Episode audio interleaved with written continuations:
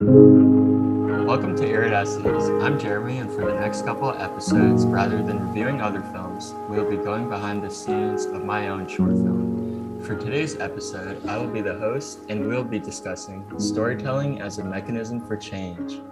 Let's get into it. Okay, yeah, so to start off the conversation, I'd like both of you guys to introduce yourself, say your role in Iridescence, as well as an interesting fact about yourself. So, April, why don't you start? Hi, my name is April. Um, I will be the assistant editor in Iridescence. And my interesting fact about myself is that my name is April and I was born in April. the stars align. And Patrick. Hi, my name is Patrick. Um, I'm playing Christian in Iridescence. And originally, I was going to say that my interesting fact is that I'm into gardening. But after hearing April say that she was born in April, I was also born in April. The first question that I wanted to ask how can storytelling be a mechanism for change?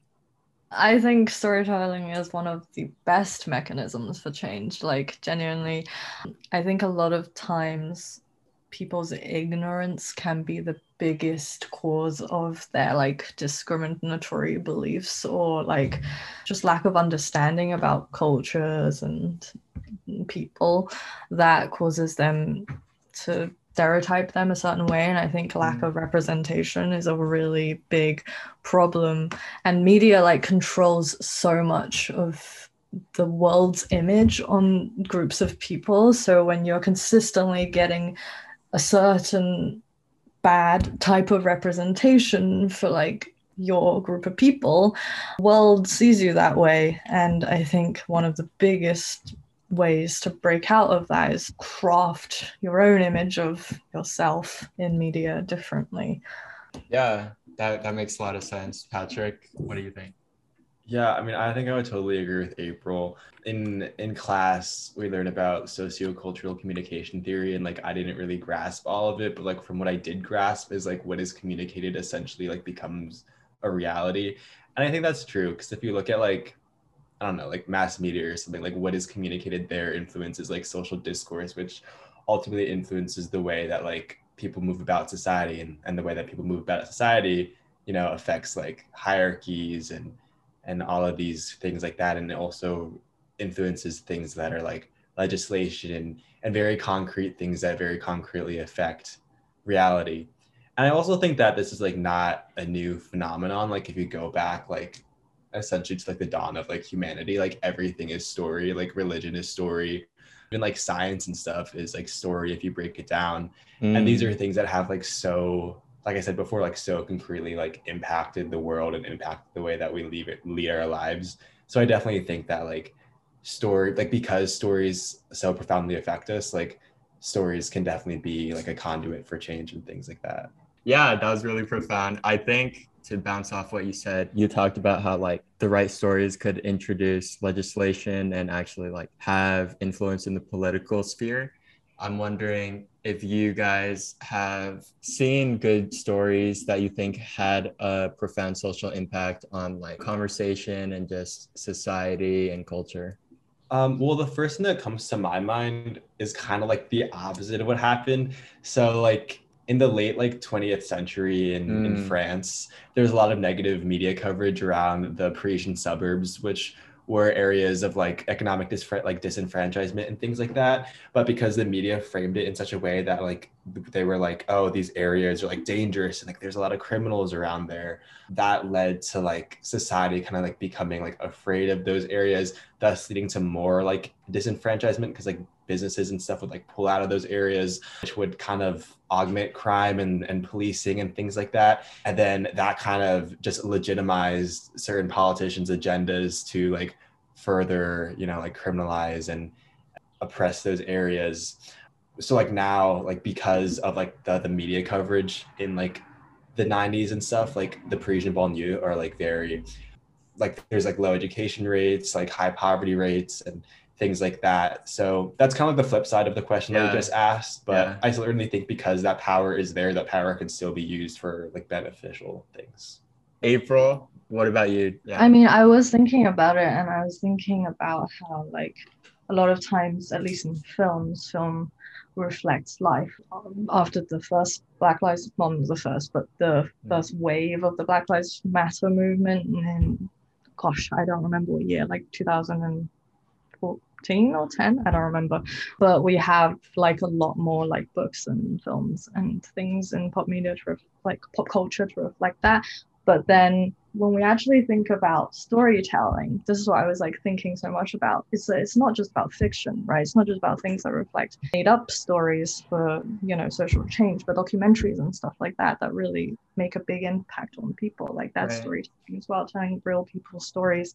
And also if you think about like the Free Britney movement and Mhm. everything like that, obviously that you know, a big Mhm. part of it is also sparked by documentaries. And I think that like it's essential and in getting the people's story out there. And if you really think about it, like journalism is also storytelling, Yeah. like any sort of news coverage on situations, like we're surrounded by storytelling that inspires all of the change around us. Mhm. I guess the next question that I wanted to ask to give like context to this question, for example, if I have my chronology correct, it was like the the day after Chloe Zhao like won all these awards in the award circuit, then this shooting that happened in Atlanta that was targeting like Asian spa salon workers. So there was like this disconnect in that in the Asian community, we were able to like win this huge accolade uh, and push the boundaries of storytelling for our community. And then in the in the world, you know, this really traumatic thing happened. And I think it made me think about stories could be really profound, but then at the same time, there's that barrier of entry where maybe the people who need to see these stories aren't watching. Do you think stories need to have mainstream appeal to evoke change? If so, how do you get there? This is something I genuinely think about a lot, and it's like a really fine line that we have to tread. And it kind of sucks that we have to think about this in so much detail because you kind of just want to tell great stories for the sake of telling great stories. But I think one of the reasons that I really care about telling Asian stories and using storytelling as a mechanism for um, changing people's lives, let's say, is because I, when I grew up, I felt very underrepresented, Mm. and part of my purposes, you know, as you might say, for going into this um, as a storyteller is so that I can tell the stories that I wish I could have seen when I was younger. Mm. So I'd say, although I am very much treating the stories I write and hoping that they'll, you know, reach bigots and racists and they'll be like, wow, that's so great. I won't be racist against Asians anymore. In reality, I'm writing them for Asians and Mm. especially for young Asian girls who have not seen themselves Mm. ever as like the protagonist on in a on, on a big screen and so that they can experience what that feels like and so that they can learn to love themselves because i think as much as the world already hates you it sucks even more when you hate yourself and you hate your own race so i really want to like i guess tackle the root of racism by dealing with internalized racism within the asian community first because i think uh, Mhm. Mhm. you know only when you really love yourself can you then push for other people to love you too Yeah, I mean, I think I would agree with April as well. I mean, I think that it's like a huge thing to think about, like how to disseminate a story and its message to the entirety of like society. But I think Mhm. that even if a story just reaches like one demographic or just like one person, and that like evokes some like reflection or empowerment or some sort of like or just like so, it just evokes like something within that person like then the story has done its job and it's valid in that way as well like i don't know i think it's like hard to imagine a world of like perfectly like democratized storytelling in which everyone has access to like these great themes and messages and things like that but Mhm. even if we never like reach that reality and even if we just kind of like stay in this sort of situation that we are in now in which I think, like to be frank, like not everyone has access to like these great movies. Like art is largely gate kept, especially now in streaming. There's like so many different streaming services that, Mm. that like gatekeep each of their films, and like Right. And like going to movies is so expensive but even now if like we continue on that model which i don't necessarily necessarily support but even if that's the case hopefully it'll still like reach some people and change and and, and inspire change in their own lives then maybe that'll kind of like snowball into change somewhere else or something like that. Yeah in theory we would want everyone to be watching this, but in actuality, there's a lot of gatekeepers and barriers to prevent that. Yeah, so I just wanted to get more into questions specifically tailored to you guys. So I'll start off with Patrick. So this question is really inspired by like one of my favorite Pixar films, Coco, where they talk about this idea of you have multiple deaths. Your first death is like your physical death, and then like the second one is when the last person on earth remembers your name. That's pretty philosophical or a kids movie, but yeah, it made me think of the spotlight that you talked about in our Instagram for the film, where you articulated how the idea of impermanence permeates deep into the history of your family and I was just wondering, in relation to stories, do you think it's possible to create a story that stands the test of time, and why or why not? I don't think anything can stand the test of time. I think that's just the nature of reality and, and of life. I think nothing is permanent. Everything is everything either transforms or like dies and disappears. Mm. And I guess dying and disappearing is one way of transforming.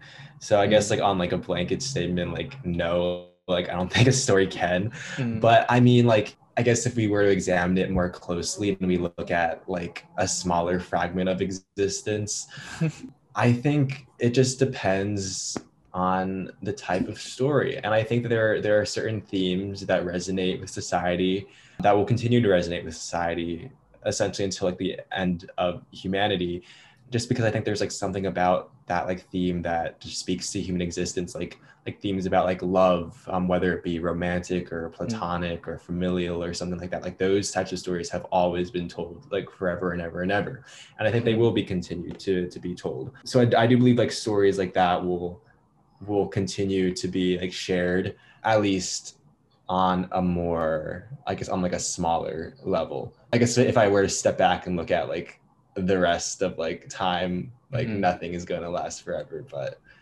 yeah, yeah, i guess that's my answer i guess that kind of relates to uh, i forgot what your short was called that was like the, the last day of the world and then you did it for lcc do you know what i'm talking about you wrote that script and then you sent me it oh. yeah like how yeah. does how does that fragility of human existence and fleeting ephemeral quality of storytelling like how does that make you feel and how does that affect the way you tell your stories. Yeah, I mean, on one hand, it's like kind of sad because like what you have now is going to go away, and if you're like attached to what you have now, then like mm. it's like what's the point of being attached because you're gonna lose it, you know? So it's mm. like kind of throws your head through a loop in, in, in that sort of way, but it also is kind of I don't know, like liberating because. Mm. If you don't know what's going to be in the future, and if like you could lose what you have now, then there's also just so much more room for like growth and exploration because you'll never just mm. be confined to like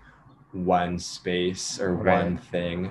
Right. Yeah, I mean I think it definitely affects the content that I write about and the content that I'm drawn to just because it's like something that I think about a lot, especially now at this time in my life and where I'm like at the cusp of like adulthood and like leaving behind like like adolescence and things like that there's a whole lot of transformation that's happening there's a whole lot of impermanence that's happening so it's definitely a theme that i'm that's like always in my mind and i mm-hmm. guess that seeps into the work that i write and it's also kind of like cool in a way to think about it because it's like okay you could like write something horrible but at the end of the day like it won't really matter because mm. one day like the file on your um, computer is just going to be lost forever and the people who saw your work will die and like it won't matter anymore. So it's kind of liberating because I can just like write what I want and not necessarily care about the implications because mm. in like the hmm. long term, like there won't really be any implications. Right. Yeah. So that's I guess it's kind of like nihilist and, and yeah, dark way to think about it. But but it's like you're finding purpose in the nihilism. It's like it's like almost like because life has no purpose, that gives me purpose. But um a little bit, yeah yeah, so that was really profound for our listeners. Now we know the meaning of life. now on to April. I had the absolute pleasure of watching your YouTube video about you getting into gosh, AFI. Yeah. promotion. yeah, definitely check out her YouTube. Plug it, April. What's your what's your YouTube channel? Oh, it's just called April Xiao X I A O. Yeah, and in that video, not gonna lie, I got like emotional seeing how emotional Really? you were Aw. about like, you know, that journey that you've been going on of self-discovery, of wanting to be a filmmaker, about how I think it was your 14-year-old self. Yeah. Yeah, I wanted to be you. a filmmaker, but then like you slowly fell away from that dream for varying reasons, studied fields that you aren't necessarily passionate about. And it wasn't until you came to UCLA and study abroad where you really reignited that passion to pursue that dream and then not let yourself down. So I'm wondering how your perception of storytelling has changed from your 14 year old self. Yeah, I do just want to say one thing though. Um, I study physics and philosophy. Well, I just graduated, but I don't think it's fair to say that I'm not passionate about it. It's just that like I sort of, I don't know, I saw myself to fit into this box that Mm, was very different from what I could actually be. Mm. Um, but yeah, I just wanted to clarify that because I actually do think my degree is pretty cool, but mm, not as cool as screenwriting. Um, yeah, so how my perception of storytelling has changed. Well, when I was younger, it was just fun, you know? It was like what I used to escape, like reading lots of books or watching films or watching TV and just like making up stories like make believe with my friends or like Mm. writing stories. It was very much just like self indulgent. Mm. And genuinely, you know, after coming to UCLA, I realized that, like, like I briefly touched on earlier, I found a lot of purpose in storytelling that I didn't necessarily have before. Like before, I sort of indulged in it as um as a hobby. You know, that's great. You know, it's like fun, something I enjoy. But then I saw like I saw humanity without sounding too pretentious. I sort of saw humanity's purpose as trying to understand the world that we live in. So then um, I decided to pursue physics and philosophy to understand that. And now I realize that actually, particularly my own sense of purpose is to help people love themselves. Love that. I really, I'm sorry, I feel like I sound really pompous right now, but yeah, like genuinely, I do mean it. Like when you grow up not seeing yourself or seeing Mhm. yourself in a very restrictive way, Mm, it sometimes takes a film or a story or someone who looks like you to do something that you've always wanted to do for you to be liberated in that way. And I just like, you know, it's not just about being Asian mm. and being a woman. I feel like that's the case for a lot of people who lack privilege in many ways in society. And I want to start a production company in the future mm. which tells stories for the marginalized. I'll say that now, so maybe it'll manifest into reality and then someone can Yeah. hear this and Yeah. fund me or something. But I think it, it would be really cool. And I want to give people the opportunity to share their stories for Mhm. their specific, like, underrepresented community. I Mhm. think that that would do a lot of good. You know, to sum up, to answer your question, my view on storytelling has changed because now I see it as my life's purpose and I see it as something to help people with. And in, in terms of like that mission to help people love themselves that was definitely shown. I saw like your short of like you'll find love when you stop looking. Like i felt good about myself. After watching video so oh, that- thank yeah, you. I'm so really glad. um april you briefly touched about this but i just wanted to ask both of you guys like long term like what are the spaces that you want to be in in terms of do you want to be mainstream or work more on indie projects? Do you want to be like in the drama space or more like comedy? What do you want to be more in the entertaining audiences space or like educating them? What is your goals? I want to do everything at some point, but predominantly right now, my biggest goals are to do comedy writing. I, it just seems like the dream job. I just want to be in a writer's room of sitcom. I think that would be so much fun. That aside, I want to do drama. Um, I do want to tell stories that maybe like our big budget Hollywood might not be as keen to take a risk on because I mm-hmm. want to work with people who are really passionate about those stories as well. And I just don't really see a place for stories like that in the moment in the current although things are changing so i don't want to be too like you know close-minded about it. Yeah i mean for me i am really open to like everything and anything. I love mindy kaling. I love how she has such creative control over her projects by writing producing and sometimes even starring in them herself and i think that's really cool and I, I think that's like a professional and creative aspiration of mine as well I think ultimately what it comes down to is I hope to always just like it's like cliche, but like like listen to my heart or whatever. just like go with like where I'm like most like passionate about and like do what I'm most excited about. Yeah, I guess I also kind of live my life like kind of like following that like inner kid of mine. And I always mm. just hope to be like um fulfilling those kind of like or just like fulfilling like the aspirations of like that sort of aspect of myself as well. Because i i do feel like that like inner kid is like the part of me that's like the most authentic of myself. So like whatever i do i just hope to be authentic. I think that's something that we can all learn from which is like i mean it's a it's a super cliche line in iridescence but it's like be yourself everyone else is taking you know? Tying it into the film i'm wondering what drew you guys to this project other than obviously we reached out to you. But like you know you could have said no because like maybe the project doesn't align with your creative goals or yeah so i'm wondering what about iridescence resonates with you? I definitely like enjoyed reading the you know the story based around like an asian american kid who's struggling with like familial acceptance and also like mental health issues and things like that. So there was a lot of, I guess, different sorts of like nuance in this sphere of like Asian American representation. It just kind of it felt human in a way that some stories about like immigrant households aren't necessarily yeah i mean i just i also know you as like a person as like a writer and i know like when you're passionate about things like there's usually a reason for it so i was like sure let me go do this because i trust jeremy and i trust his vision so yeah also i guess like the role is like challenging in a way that's like kind of scary and i've also learned that when i'm slightly scared it's probably for the best because that means mm-hmm. i can grow from things so mm-hmm. yeah i know like a lot of actors have that mindset of like choose that role that scares you the most because that's where you have the most opportunity for growth. Yeah. So April, what was the draw yeah. for you?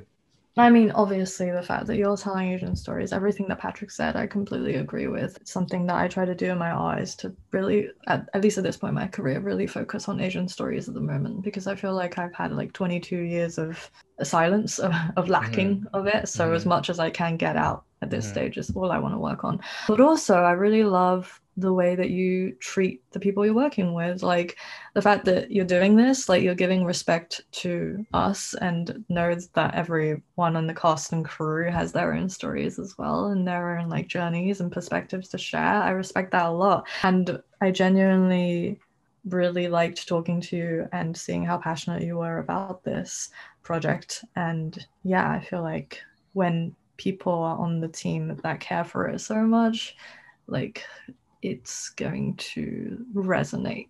That was definitely something that I was trying to convey with the entire team, and I hope to on set day as well, which is that like this is way bigger than me, and everyone deserves to and should like have you know their imprint on this final product because it's not my film it's ours. This is like off topic but i forgot to ask april this question which is you mentioned that you are really interested and passionate about physics and philosophy just not to the extent of screenwriting. I'm wondering how philosophy and physics has influenced your storytelling.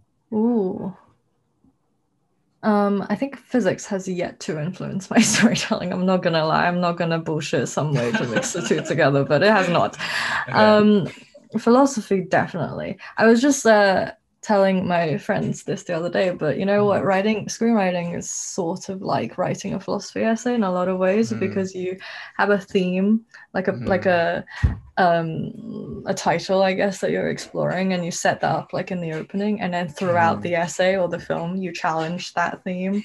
Mhm. and then right at the end you draw like a conclusion about that theme with regard to Mhm. like the characters and their like mindset and things and i think it's really cool because it's it's a skill that i've used a lot in philosophy where you like you know have like a like a premise or a thesis and you take it to its absolute limits Yeah. um like challenge it in every single possible way and then Yeah. see like what the conclusion is and Mhm. also what i'm thinking is that like you know when i run out of like actual life experiences and stories to write films about i'm just gonna Mhm. write films about philosophy the way that charlie kaufman does so Mm. well we'll see yeah, his films are one of a kind for sure. Kind of similar to like similar to Wes Anderson. Like you just know that it's Yeah. it's a Charlie Kaufman film. Um, and then for Patrick, you are like an incredible writer, obviously, um, with like a Forest on Fire, and um, and there's like other things that you've written. So I'm wondering why you wanted to pursue a career like in front of the camera when you have so much ability behind the camera to write stories. Yeah, I mean, I think I um, ultimately um, don't want to like choose one over the other. I think that I get fulfillment from both sides. Mm. What I love about like perform, like I've always been a performer. I was like I was like a theater kid, like growing Mm. up and stuff like that. I don't know. I just love the fact that in performance, like you just like very directly tap into like all of the like minutia of like what makes someone human. Because like you're building a human, and in order to do that, you have to like understand like what is a human, like what is humanity and things like that. And you have to be very empathetic. And I think all of those aspects that I just mentioned are things that you don't necessarily get out of everyday life. Because in life, it's just like you have to like exist, but in order to exist, you kind of gotta like shut down and like focus on yourself and like take the time to like think about like any like deeper or, or larger things outside of just like what you're doing and I, I guess i just enjoy that that aspect of building a character and performing a character because it allows me to feel more i guess like in touch with like just like the human experience i guess I also like don't entirely know what I'm saying, and this is why I'm using all these like big, like grandiose like words and ideas. But hopefully, the no the I, I actually i yeah, completely yeah. agree with you Yeah. i actually think that's so cool because i think like a big part of filmmaking is understanding humanity and how like people work and i guess a big part of acting is like figuring out what makes people tick and i think that's so Mhm. cool that you said that Mhm, mhm. Yeah, I mean, I'm glad that I was eloquent enough to have some Yeah, yeah, like, that- to that good. understand. I also think a part of myself is just like narcissistic, and I'm like, I want to be in front of the camera. Everyone look at me. um, but that's that on that. Yeah, that's also interesting because you've like mentioned you don't want to be perceived on set. So it's like it's like that duality of you want everyone to watch you, but also you don't want people to perceive you. Um, yeah. Yeah, and then I think I've experienced this through you where you were like from analyzing Christian and asking questions about him, you you see me differently now since I'm since Christian's based off me, you know. Yeah. The final thing is just like was there like topic that I missed that you guys want to talk about or maybe a question that I didn't ask that you would have wanted to like say an answer to? I was I'm curious to know like what your perspectives are on like this like theme that we've been talking about about like the power of Uh. storytelling and things like that because like you're so passionate especially about this project so I'm just interested in hearing about like what your thoughts are on like storytelling's power and, and how it's kind of impacted your life. Wow, when the interviewer becomes the interviewee. Um, storytelling could be such a mechanism for change and social impact if done right. Like if we don't have it as an aside, you know, sometimes you see in movies with queer baiting, the reason why that happens is it's like not clear their intentions. But like if you start from the beginning, like with this film, I'm like, this is about mental health, this is about amplifying the voices of underrepresented communities, then that's when storytelling could really be impactful. So that's why I like made a promo video to go with this film so that it's really clear why I'm making it. And I think that was a big reason why we were able to raise the money that we needed to make this film. And also, that's how I was able to get so many people who want to work on this, you know, because I'm just really like putting the theme, the message, and the mechanism for change first and foremost. as the primary reason why I wanted to make this. That's also a huge reason why I wanted to do these podcasts and why I made the website, which is something that I talk about with Raylene in our Iridescence podcast when we review films is films are almost like the book cover. There's so much more that you could learn once you open the book. So the m- movies and shows are just like the entry point and hopefully that gets you interested enough to explore and read the rest of the book because movies there's no way they could tell like everything that you can learn about a certain topic you know judas and the black messiah while they did get fred hampton's family's blessings to make that film and they did convey it in a pretty authentic way. Like that still just touches the surface of fred hampton's life of the black panther party and its mission. But hopefully what happens is people watch that movie and then they become interested in the black panther party and their mission and then they themselves go out of their way to like google resources read books and stuff like that. So hopefully with iridescence i'm hoping that it could just destigmatize mental health people that watch it are more willing to talk with their friends and family and seek resources, talk to therapists, and stuff like that. This film was very cathartic for me in that actually, when I wrote the final draft, I did a table read with my family. It was wow. so funny. Like every line, my mom or dad would be like, Hey, that's us, or like, Hey, that's you. And my brother's like, that's the point. Like, stop, stop yeah. cutting in, you know? And then at the end of the script, true to the character of Arnold, my dad couldn't tell me in person in the Zoom call, but he sent me this long text about how like he doesn't convey his love language the best and he could be hard on me sometimes, but he does really care about me, you know. Hopefully that could be something that happens for other families that opens the conversation. Maybe, you know, there's that stoic, reserved father who watches this with his family and then that starts a conversation. So that's really my goal with this project obviously we're submitting it to film festivals and the dream is like it wins Cannes and like Patrick gets to like fulfill his dream, speak uh, speak French there, but like that's like a secondary goal. The primary goal is just to start conversations around mental health and the seemingly sometimes like, restricting culture that we have of like communicating our love through words but through action. Yeah, that was a huge rant, but that's why I think storytelling could be a mechanism for change, and that's why it resonates so much with me. Yeah, no, I thought that was, I love that. I love the story about your dad. I thought that was so great. Yes, thank you so much for sharing. That concludes our podcast on storytelling as a mechanism for change. If you have any friends you think would like the podcast, share it with them. If you're interested in learning more about our work, please listen to our other podcasts on Spotify and follow our social media account at Iridescence Podcast. Tune in next time when we'll be discussing mental health allyship. Thank you for listening.